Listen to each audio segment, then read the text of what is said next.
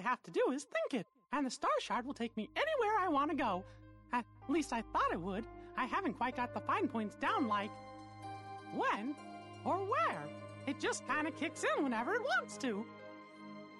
Welcome to Star Shard, a podcast for people who look at the lore of Kingdom Hearts and think, what feels worse? We are the writer's room for a new Kingdom Hearts game. Uh, and we have gotten our assignments from the Disney execs of what movies and other properties we have to include.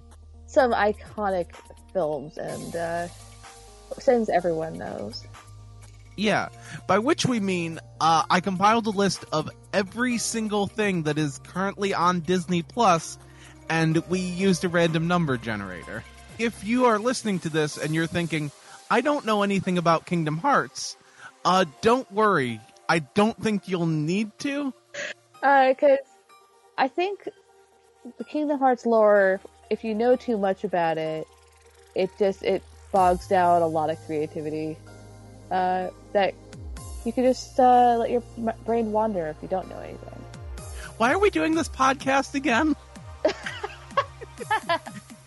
because Kingdom Hearts is light. It it's weird, is what it is.